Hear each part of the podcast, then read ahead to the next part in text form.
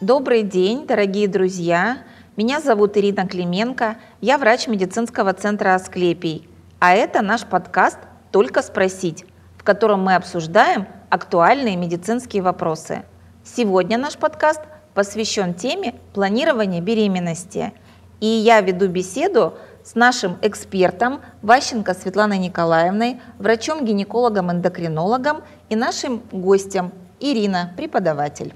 Начнем с того, насколько популярна такая тенденция, как подготовка к беременности. Светлана Николаевна, насколько часто пациенты обращаются с такой проблемой? Спасибо, что вы затронули вообще этот вопрос, потому что это действительно очень актуально, и мне хотелось бы обратиться вообще, чтобы все услышали. Да? Вот смотрите, когда мы покупаем машину, ну любой да, там из нас, это ставится как цель.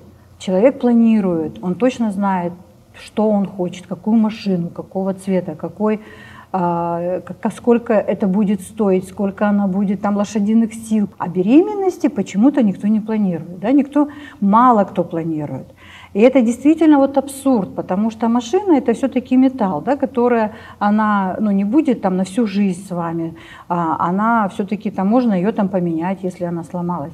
А сломанный ребенок будет всю жизнь с вами, да, то есть вот этот вот вопрос, который меня всегда удивляет, так, ну как, ну так получилось, мы забеременели, там, э, ну вот не знаем, там, будем вынашивать, не будем вынашивать, как быть, понимаете, какая, какая проблема, то есть всегда все начинается с мысли, с цели. А что я хочу вообще-то в жизни? Хочу ли я ребенка? И мне кажется, что э, это очень важно, э, в первую очередь, ну хотя бы да, сказать, что мы хотим иметь ребенка. Светлана Николаевна, ну мы благодарим за то, что вы обозначили необходимость таких мероприятий. Это все, безусловно, полезно. Давайте спросим, есть ли вопросы у нашего гостя. Ну вот смотрите, там, если мы берем историю там, моей мамы, бабушки, да, грубо говоря, беременность, ну, из них никто не планировал в свое время. Мама меня родила в девятнадцать лет, да, и, соответственно, в те времена, когда это они планировали, да, или не планировали свою беременность и детей, не было такого вопроса о планировании беременности, да, ну, как бы не актуален был момент планирования, и возрастной, скажем так, ценз на рождение ребенка, да, то есть, ну, в девятнадцать лет это считалось там нормальным. Сейчас, да, допустим, мне уже за двадцать лет, и там бабушка с мамой меня уже начинают подтюкивать там, ну, как бы тебе уже не двадцать, тебе уже не двадцать два. Как возраст влияет на планирование, вообще на рождение в нашем нынешнем мире сейчас, то есть... Ну, мы сейчас очень сильно отличаемся. двадцатилетние, те, которые были двадцать-тридцать лет назад, и двадцатилетние сейчас, мы все очень сильно отличаются. Почему? Потому что это было немножко более зрелое, зрелое поколение. Сейчас подростковый возраст, он же тоже же, ну, отодвинут же гораздо дальше, чем раньше было. Да? То есть есть физиологическая степень зрелости, а есть степень зрелости социальная. Вот социальная степень зрелости, она отодвинулась. И сейчас действительно э, вот первые роды, они где-то чаще стали встречаться от тридцати пяти лет.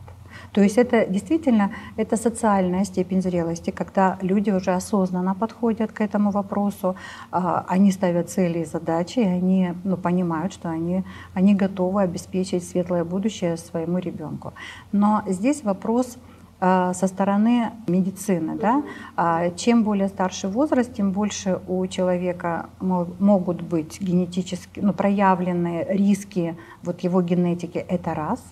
А опять его социальная жизнь. То есть если у человека есть вредные привычки, он много пьет, много курит, употребляет какие-то токсические там, вещества, то, соответственно, к тридцати пяти лет у него уже этих вот поломок и рисков каких-то ну, патологической да, беременности больше. Но самое главное, что никто не может знать, на сколько лет у женщины вообще ну, ее фертильность. Ну, и, то есть вот ее фертильность – это способность зачатия, потому что а, когда у нее наступит последняя менструация. То есть нету такого анализа, который бы очень точно бы сказал, что вот у этой девушки во столько наступит, у этой девушки в пятьдесят лет, а у кого-то в двадцать. У меня есть а, пациентка, у которой менопауза наступила в двадцать девять лет. И, конечно же, она не смогла. То есть это не менопауза, это, син, это ну, синдром раннего, ну, преждевременного истощения функции яичников. Ничего не предвещало, была хорошая жизнь, много кофе, много а, сигарет. И, к сожалению, ее генетические возможности были минимальны. И большое количество токсических препаратов сказалось не очень благоприятно на ее фолликулярный запас. И мы сейчас работаем над тем, чтобы мы ей восстановили месячную, к сожалению, это не самостоятельно, это на препаратах.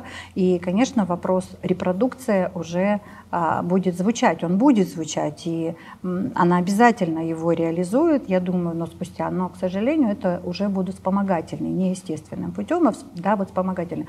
А у кого-то в пятьдесят лет продолжаются регулярные менструальные циклы, и, а, хорошие овуляции, и они готовы вот, вот где-то рождению. Вот этот вопрос, который всегда такой рисковый. Да? А То какой есть, поэтому... возраст самый оптимальный для планирования Вы знаете, беременности? Для планирования беременности надо, надо смотреть все риски в семье, во-первых, да? Как это было, во сколько лет у мамы месячные закончились, если мы с этой точки зрения, по фолликулярному запасу.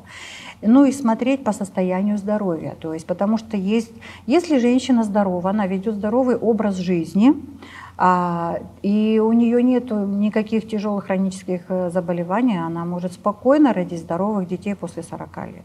То есть, если вот есть внутреннее, да, психическое, ну, вот здоровье, внутренняя сила, физическое, да, здоровье и социальные факторы. Вот когда вот она почувствует, что, что вот она готова, вот она готова, и у нее есть это вот, вот хочу быть мамой, и я готова к этому. Вот это и будет тот возраст, потому что а, есть пациентки, которые в девятнадцать лет, ну, они зрелые, они зрелые ментально, она готова, она осознает, что а, она готова свои ночи бессонные там отдавать там, малышу, ее не будет это раздражать, что она готова, что она не будет с подружками там встречаться первые там два-три года, что она готова вот, заниматься и воспитывать своего ну, малыша, давать ему всю свою любовь. А кто-то и в сорок лет, да, не готов. Поэтому это вопрос такой, то есть он в себя включает зрелость, зрелость физическую, здоровье физическое, психическое, психологическую зрелость и социальные факторы, и социальные факторы. Потому что ну, надо планировать так, что мы понимаем, что мы можем ребенку все обеспечить, да, обеспечить, что мама будет дома находиться, это ответственность папы, там уже, да, работать, там, обеспечить. То есть социальные, получается, социальные сейчас фактор на первом месте, да, выходит? Ну, нежели... вот с молодежью разговариваем, да, сейчас это так. Почему у нас сейчас и снижается рождаемость? У меня еще такой вопрос. У меня подружка, ей двадцать-двадцать два, ну, они не планировали беременность, так получилось, вот. И у нее была очень тяжелая сама беременность, и постродовой, там, первый месяц тоже достаточно тяжело проходил. Если мы говорим о планировании беременности, да, то можно ли вот этих всех проблем избежать? Конечно, вы знаете, вот мы в нашей клинике специально так, ну, вот наблюдаем, что те женщины, которые к нам приходят с вопросом, мы хотим планировать беременность. Как правило, они планируют, потом они, мы выбираем удобный для этой женщины период зачатия, да, когда она действительно, ее период жизни, ее период года, когда она себя лучше всего чувствует, и происходит зачатие, и, как правило, эти беременности, они вот протекают фантастически, то есть они легкие, они физиологические по всем параметрам, и они радостные для этой семьи. И мы, там нету надобности вмешиваться ни, ну, никакими лекарственными там, препаратами, то есть, и, как правило, это замечательные детки рождаются, очень красивые, очень мудрые, очень умные дети рождаются, понимаете, то есть цель, беременность во имя чего? Во имя здорового ребенка, во имя ну, тех талантов, которые да, родители хотят видеть и радоваться. Тогда можно предсказать пол на этапе планирования беременности? Знаете, есть вот какие-нибудь приемы? Официальных приемов нету. Нет? Официальных нету. Есть такие косвенные. Легенды, у нас есть, есть косвенные такие, да, когда мы наблюдаем. Мы планируем, да, иногда. То есть мы это уже так вот из опыта, с какой стороны будет фолликул. И, например, у меня была есть пациентка, у которой значит, у нее получалось так, что когда у нее рождались девочки, это были хорошие и здоровые детки. Uh-huh. А вот все беременности, которые заканчивали замершие, при генетическом исследовании, это был мужской пол. Uh-huh. И когда мы это, ну, как бы посмотрели, то мы потом уже остальных детей, у нее сейчас трое их детей, мы планировали именно с того яичника, из которого будут девочки. Но это, э, так, это уже на фоне просто большого опыта. Я поняла. А по медицинским показаниям есть какая-то группа женщин или семей, в которых э, этап планирования должен быть обязательно? Допустим, женщины с недостатком веса, с избытком веса, с группой крови с какой-то определенной. Нет, вообще, кто ну, более рисковый? Во- нет, вообще как бы все должны планировать. Uh-huh. То есть и даже мы понимаем, вот понимаете, ну вот, ну говорят, там залетная беременность, uh-huh. да, ну почему вы потом хотите от ребенка? Вы не подготовлены были психологически, вот. Кто летел, тот и залетел, uh-huh. да, то есть, ну, вот такой вот, да, посыл, вот, то есть мы, на, вот на практике, у меня практика в этом, да, уже, ну, почти тридцать три года, и я вот, вот в этом прекрасном вопросе вот занимаюсь все время, это бесплодие, там, невынашивание, тяжелые случаи, а, понимаете, вот, когда родители готовят, готовятся к беременности, они планируют, они ее встречают с радостью, уникальные дети рождаются. То есть вот правда, причем я к этому вопросу, я пришла на основе такого а, анализа, что, например, когда э, люди приходят с бесплодием, и, ну, они беременеют, даже мы ее там сохраняем, эту беременность практически просто вот мы сохраняем, мы ее вы, там вылеживаем, и рождаются замечательные дети, здоровые дети. А бывают, когда вот с такими неожиданными, да, беременностями пары, ну, вот приходили, ну, и, ну, говорили, мы не знаем, оставить или не оставить, или прервать беременность, и что-то с, вот с этим делать. Потом говорят, ну, мы оставили, ну, потому что вот там вот. И потом дети какие-то чахлые, они болеют там бесконечно. То есть ребенок изначально не получил любовь. Ребенок внутриутробно, он уже чувствует, хотят его или не хотят. И он свою любовь потом возьмет болезнями от родителей. А тот ребенок, которого ждут, хоть ты родишься, мы тебя уже изначально любим, и ты нам нужен. И он тогда рождается здоровый. Вот это мы говорим про психологическую сторону, да, планирования. Конечно, если у женщины, если у женщины есть сахарный диабет, или у нее есть просто там избыточная масса тела. Избыточная масса тела, это если объем талии больше восьмидесяти, это уже рисковая зона. То есть даже не индекс массы тела сейчас учитывается, а именно вот объем талии. То есть про что это? Да потому что мы понимаем, что это, э, у, этой, у этой женщины она обязательно во время беременности даст сахарный диабет, гестационный сахарный диабет. Ну вот смотрите, как, да, вот интересная тема влияние веса, да? То есть бывает там недостаток, бывает переизбыток массы, да? Как это можно, можно ли это Это надо корректировать, корректировать до да? зачатия. Угу. Вот почему вот это фактор-то планирования, вот он и должен быть. Зачем планирование? То есть что такое, зачем это? Ну потому, чтобы мы рождали здоровых, относительно здоровых, ну как можно больше здоровых детей, да, чтобы мы не направляли женщин на прерывание по медицинским показаниям вот во время беременности. То есть это все можно скорректировать. То есть если недостаток веса, если есть какие-то, мы видим, что нарушения, мы это все скорректировать можем питанием, диет, там, с диетологом. То есть если женщина принимала длительное время контрацептивные вот, да, вот препараты, надо обязательно дать несколько месяцев на восстановление э, всей гормональной системы, на восстановление всех функций. И тогда планировать без лекарств. Даже если мы готовим витаминами, то все равно мы назначаем какой-то курс и планируем, э, чтобы все-таки зачатие шло не на медикаментозной терапии, чтобы это был как можно более естественный процесс. Процесс. И тогда ребенок будет, ну, хотя бы в этом процессе, чтобы он был здоров. То есть надо все максимально сделать, чтобы, чтобы беременность шла более-менее вот физиологично, и чтобы плод развивался правильно, чтобы женщина была здорова, чтобы после рода все пошли домой и дальше получали счастье и радость. Для этого же все это, в общем-то, все эти программы-то направлены. Светлана Николаевна, мы живем не в совсем простых экологических условиях, и помимо этого у многих из нас есть, чего уж греха таить, различные вредные привычки.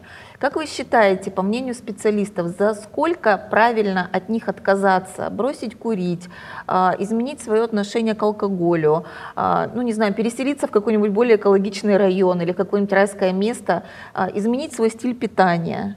Насколько это важно и за сколько времени это будет полезно для зачатия будущего ребенка? Ну, я думаю, что когда будущие родители вообще начали задумываться вот про то, что мы бы хотели родить там вот ребеночка, да, вот, наверное, с этого момента вот мы бы хотели, надо ставить цель, да, то есть вот как вот э, цель, а когда бы мы хотели, а когда мы будем к этому готовы, и что мы готовы для этого сделать, а какого ребенка мы хотим, какие таланты в нем хотим, то есть уже вот спроецировать вот, а что мы хотим.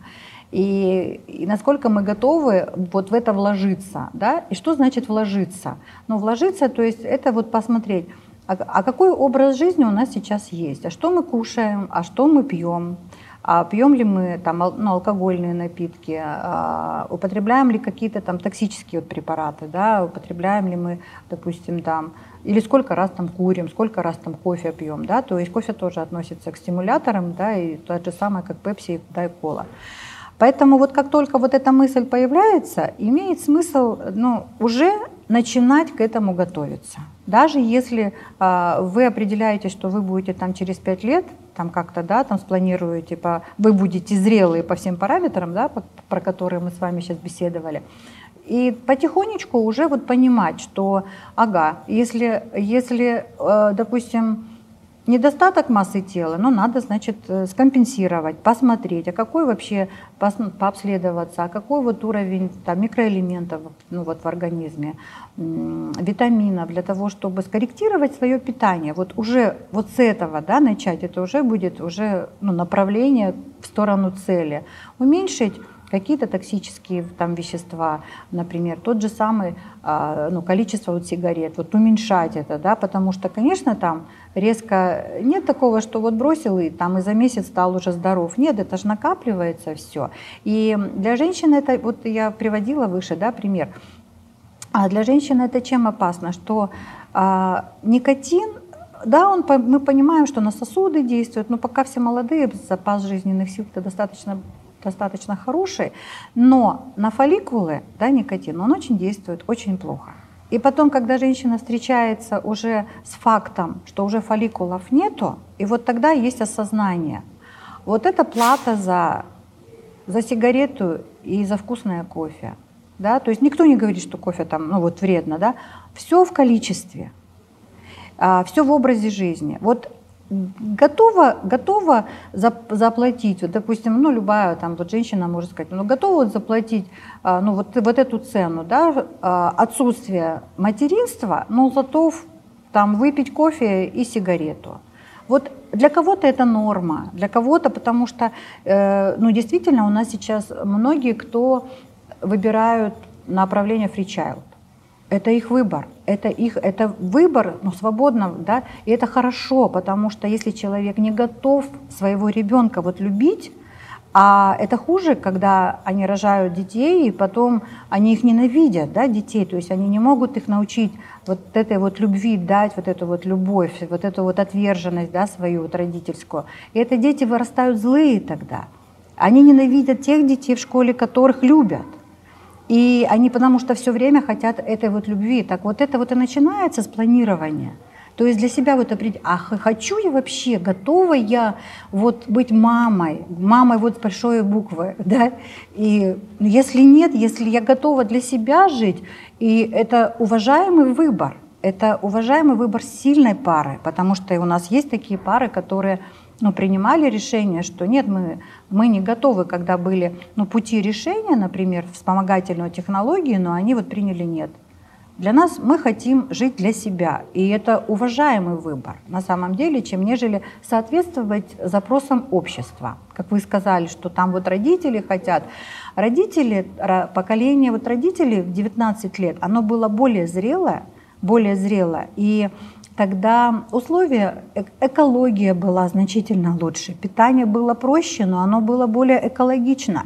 И я, я хочу сказать, что поколение, которое приходят женщины в восемьдесят лет, они намного здоровее, чем поколение, которое вот приходит у нас двадцать-тридцать лет.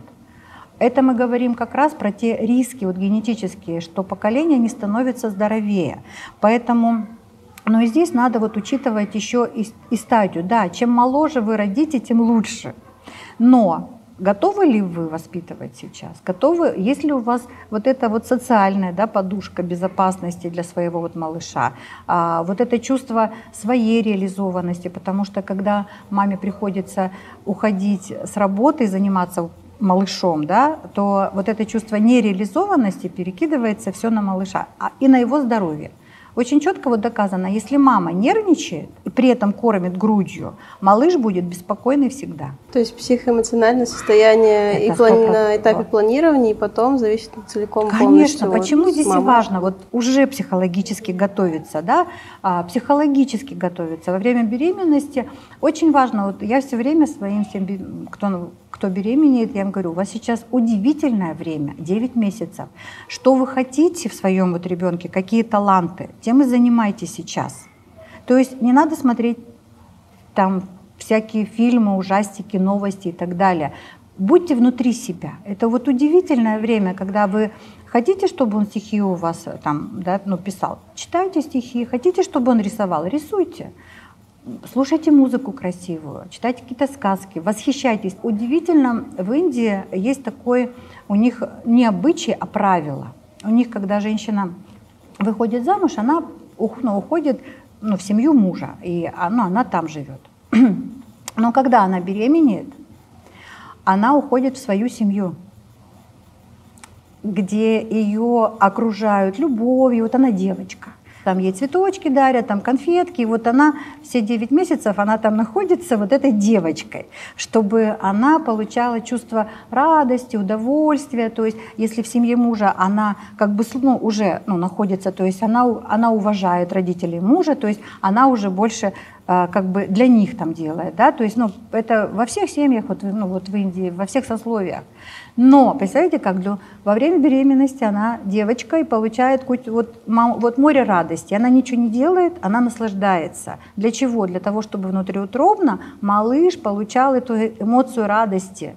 Для того, чтобы, мало того, что он, ну, все равно он генетически там получает же свое наследство, но чтобы внутриутробное не усугубилось, да, наследство. Если мама будет во время беременности все время злая, раздражительна, ну что вы хотите, чтобы ребенок не плакал? Но он будет плакать, конечно, он будет раздражительный, он будет гиперактивный. Ну, по поводу раздражительности в нашем мире мамы работают, как правило, до... Всю беременность. Да, всю беременность. И сразу после родов. И после родов. И, естественно, они поддаются стрессу. Вот здесь поэтому вопрос планирования беременности. А когда я готова к этому, да? Когда я готова, потому что когда женщина готова, вот вы посмотрите, беременных сразу видно, у них взгляд внутрь идет, у них э, эта гормональная система, их сразу же видно, потому что э, высокий уровень прогестерона, он, э, ну, мы говорим, что вот во время беременности женщина рассеянная становится, там, глуповатая становится, там, она уже не может быстро так реагировать. Это правильно, потому что это гормон прогестерон, у него у него охранительное действие – сохранить беременность, и чтобы женщина не вовлекалась ни в какие вот, вот ситуации. И поэтому здесь вот очень важно, чтобы женщина, а если к этому будет ее мотивация, что она рада беременности, она рада ее больше, и она не будет в стрессе, она будет в радости. И таких женщин очень много, когда это желанная беременность. Потому что когда это нежеланно, ей надо, конечно, кучу вопросов решить. Или, например, если это, это, это беременность, которая, например, для того, чтобы, там, чтобы мужчина, да, остался. Такие тоже, к сожалению, есть. И это вообще самое плохое, ну, как бы на течение беременности. Потому что, ну, ребенок уже, уже заранее, ну, себя считает, да, заложником. Такой ребенок, он все равно он будет, он не будет спокоен. Он не будет, что он не, он не получает той любви, которую бы он получил, когда он просто, просто желанный. Вот вопреки всему. Кто-то хочет его там или не хочет, а мама хочет. Я, вот, я хочу тебя, и, и я тебя люблю уже изначально. И мне, мне не важно, хотят ли бабушки или дедушки тебя. Потому что я тебя хочу, и я тебя жду. И у меня такие женщины есть. И, и у них тогда беременность просто сказочная. Вот, но вот когда такие женщины вот подготовлены, у них все хорошо течет. И либо когда... не подготовлен, когда стоит цель, мне надо быстро, мне надо сейчас, и тогда понятно, что... То есть это возвращается к тому, что я готов, я хочу, и да. готова цель. ли... Это вопрос цели. Везде, угу. во всей жизни у нас есть цель. Ну, да. Ребенок, чтобы пойти, он ставит цель. Я хочу туда. Угу.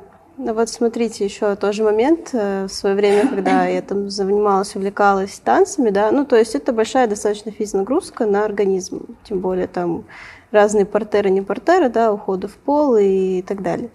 Мой тренер на тот момент, она забеременела, но она достаточно долго тренировалась, также занималась, соревновалась, то есть на соревнованиях э, выступала. Вот. Как может влиять физнагрузка, то есть есть ли какие-то ограничения? То есть даже, ну, смотря ролики в интернете, есть такие девушки, которые очень активно занимаются а, там, гантели тягают, да, в тренажерном зале, то есть на приличном сроке, когда уже видно так, приличный живот, они все равно это продолжают делать. Но если беременность физиологична и для них эта нагрузка, она привычная, она не превышает, и может быть чуть меньше, да, допустим, там гантели, чем ну, веса, которые были до, до беременности, но для нее это, это выносливо, это физиологично, это не вызывает там никаких угроз, вот, прерывания, но это, значит, это ее физическая, да, нагрузка, точно так же, как и э, для тех, кто занимается танцами или какими-то еще там физическими вот, упражнениями. Это Это обычная для них нагрузка. И никто не говорит о том, что, что беременная женщина, все, она должна лечь, она здорова, она не больна, она должна быть активна. И чем больше она получает хороших вот эмоций в танцах, занятия йогой, плаванием, тем здоровее будет она, тем здоровее будет малыш, и тем здоровее будет послеродовый период. Она восстановится быстро. Светлана Николаевна, что говорят врачи о каком-нибудь специальном питании или диете, которая способствует зачатию? Есть ли какие-то специальные продукты, которые повышают активность половых желез? Активность ну, сперматозоидов. По, по поводу мифа, ну это uh-huh. просто такая, может быть, там минутка вот веселья, да, говорит, если вы хотите мальчика, закажите машину дров, их порубите, а потом, а потом займитесь любовью для, для планирования мальчика. Ну, э, такая, это из древних мифов. Может быть, что-то здесь в этом есть, просто то, что во время активной физической работы будет выделено очень много тестостерона, и тестостерон все-таки, его сперматозоиды под тестостероном будут быстрее бегать. Да, и всегда же помню, что сперматозоидов-то много, яйцеклетка одна, королева. И они бегут все вместе, и многие гибнут, пока они бегут. И потом они все вместе работают над этой оболочкой, чтобы туда вот проникнуть. Но, но проникает самый быстрый и самый смелый. Поэтому почему вот хорошее вот выражение, когда тебя прям накрывает в жизни, прям совсем там накрывает, вспомни, что ты самый смелый, самый сильный сперматозоид. Которая, раз, раз, вы, раз ты рождена, значит, в тебе очень много есть силы. Дорогие друзья, я напоминаю, что в сегодняшнем подкасте «Только спросить» мы обсуждаем тему планирования беременности. Светлана Николаевна, бытует такое мнение, что есть люди, которые абсолютно друг другу не подходят, и беременность у них не наступает, потому что они генетически несовместимы. Существует ли такая проблема, в чем ее причины и как помогают таким парам? Да, к сожалению, такая есть ситуация. Так, ну, это, как правило, уже пары приходят, у которых э, есть фактор бесплодия. Есть э, метод исследования, который называется эйч эл эй-типирование по гистосовместимости партнеров. И его надо включать вообще в планирование беременности для того, чтобы не оттягивать вот это время вот драгоценное. И оно показывает, насколько совместимы партнеры. То есть если партнеры совместимы по этим генам, по локусам эйч эл эй, они могут друг другу быть, они как брат с сестрой практически, они могут быть друг другу хорошими донорами органов, но для зачатия необходима разность. Uh-huh. И это решается. Есть методы иммунологического э, ну, вот, лечения лимфоцитами донора или лимфоцитами мужа, или пулом смешанных лимфоцитов. И это вот решается, эта проблема. Uh-huh. Я поняла. Ну, то есть получается, что это все-таки потом происходит зачатие естественным путем? Да. Да, да. То есть это медикаментозно, да, решается? Там есть определенная методика, когда берутся лимфоциты и вводятся в определенные дни цикла, вводятся, то есть нам надо будет, нам в этом случае врачам надо создать иммунологический хороший ответ в этой ситуации для того, чтобы произошло зачатие. Но это не такой большой процент, но он, к сожалению, есть. Угу. Ну вот смотрите, допустим, я поставила себе цель, что мы хотим, ну, мы точнее поставили цель, что мы хотим ребенка, все. и мы начинаем планирование, да, беременности. А насколько может срок зачатия, да, ну, быть быстрым? То есть, допустим, не знаю, там месяц, два, три, год и так далее. Достаточно быстро, все зависит э, от того, насколько вы физиологически здоровы оба. Для того, чтобы произошло зачатие, что необходимо? То есть это хорошие показатели спермограммы со стороны мужа, отсутствие инфекций, отсутствие токсических каких-то воздействий, да, на организм, а всего лишь со стороны э, женщины не, необходимо это наличие матки, маточных труб и яичников, наличие проходимости маточных труб, двухфазный менструальный цикл, что своевременно происходит овуляция, качественная яйцеклетка и полноценная вторая фаза. Как раз тот самый прогестерон, который, который вот выхаживает ранние сроки беременности. И это отсутствие со стороны обоих, это отсутствие там токсических всяких там воздействий, заболеваний, которые бы были на данный момент там хронические или какие-то такие, которые бы мешали для того, чтобы вынашивать эту беременность. И вот и все. И большая любовь. Большая любовь, да, и желание. Ну, здесь уже вот обозначено, что все, они, как, в паре. Да, все, что готовы, они уже решили, да, обоюдное сказали, желание, что мы, мы хотим забеременеть, родить здорового ребенка вовремя, в срок, талантливого, вот с такими-то талантами. Светлана Николаевна, все-таки мы живем в такой неспокойный век, век э, стрессов, век, когда женщины и мужчины делают карьеру, стремятся занять какое-то место там социальной лестницы, улучшить свои материальные условия. В какое-то время они считают, что ребенок всегда не кстати. Машина, квартира, карьера. И вот для таких пар, для таких людей, которые откладывают рождение ребенка на потом, есть ли что-то сейчас, что поможет решить им этот, да, вопрос? Это действительно наши социальные реалии, наша жизнь. И... Но, смотрите, мужчина может стать папой в любом возрасте и в девяносто лет. Потому что фертильность мужчины, она не ограничена возрастом. А вот фертильность женщины, то есть способность к зачатию, вынашиванию и к деторождению, она ограничена возрастом. И мы выше вот говорили, что нет такого обследование, которое бы нам точно сказало, в каком возрасте у данной женщины закончится этот период, да, фертильности. И, конечно же, мы понимаем, что э, очень важно сейчас э, это планирование, это, в том числе это вот социальная зрелость, да, социальные возможности и для того, чтобы родить ребенка. Но мы не можем сказать, что, например, мы можем в сорок лет я бы хотела бы родить там ребенка, но никто не может сказать, что сорок лет будет ли фертильность вот у этой женщины там или нет. Да?